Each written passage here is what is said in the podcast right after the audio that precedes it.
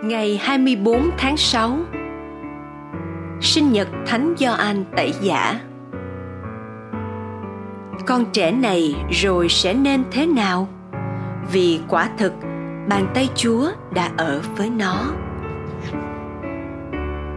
Tin mừng theo Thánh Luca, chương 1, câu 57 đến câu 66 và câu 80. Khi đến ngày sinh, bà Elizabeth sinh hạ một con trai. Láng giềng bà con nghe biết Chúa đã tỏ lòng nhân hậu lớn lao đối với bà, liền đến chúc mừng bà. Ngày thứ tám, người ta đến làm phép cắt bì cho con trẻ và họ lấy tên Dakaria của cha nó mà đặt cho nó. Nhưng bà mẹ đáp lại rằng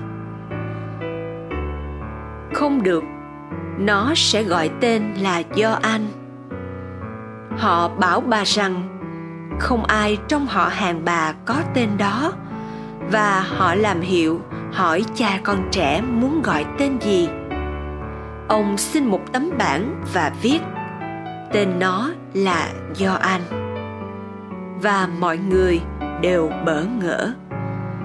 Bỗng chốc lưỡi ông mở ra và ông liền chúc tụng chúa mọi người lân cận đều kinh hãi và trên khắp miền núi xứ Judea, người ta loan truyền mọi việc đó.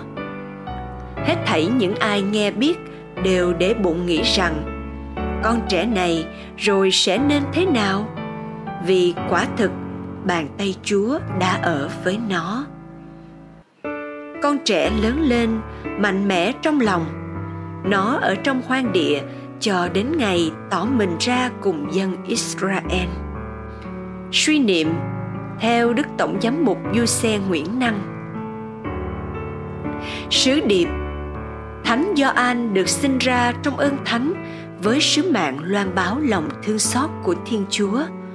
Mỗi Kitô hữu cũng được sinh ra trong ơn thánh để trở nên dấu chỉ của tình yêu Chúa. Cầu nguyện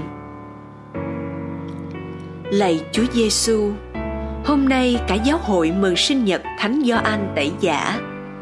Con cũng nghĩ đến sứ mạng con đã lãnh nhận từ ngày con được rửa tội, được trở nên một người con trong giáo hội, được vinh dự thông phần và sứ mạng của giáo hội.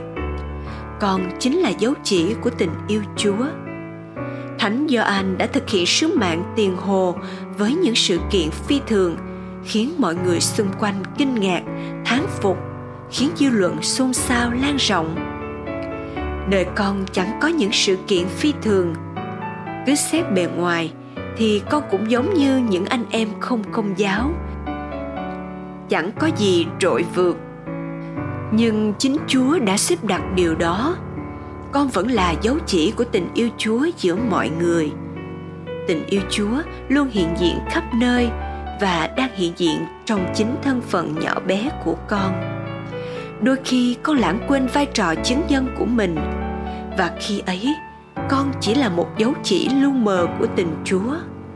Mọi người không nhận ra dấu ấn của chúa trong cách sống của con. Khi thiếu lòng nhân ái là lúc dấu chỉ tình yêu bị xóa nhòa. Khi con sa ngã trong tội là lúc dấu chỉ tình yêu tắt ngấm bản thân con vốn yếu đuối. Con để mất liên lạc với chúa, nên không thể là dấu chỉ về chúa. Xin chúa giúp con luôn ý thức vai trò chứng nhân của mình. Con đã được sinh ra trong ơn thánh, được mang tên thánh. Ước gì tên thánh con nhận chính là tên gọi cho cả cuộc sống con. Amen. Ghi nhớ vợ ngươi sẽ sinh hạ cho ngươi một người con trai, và ngươi sẽ gọi tên con trẻ là do anh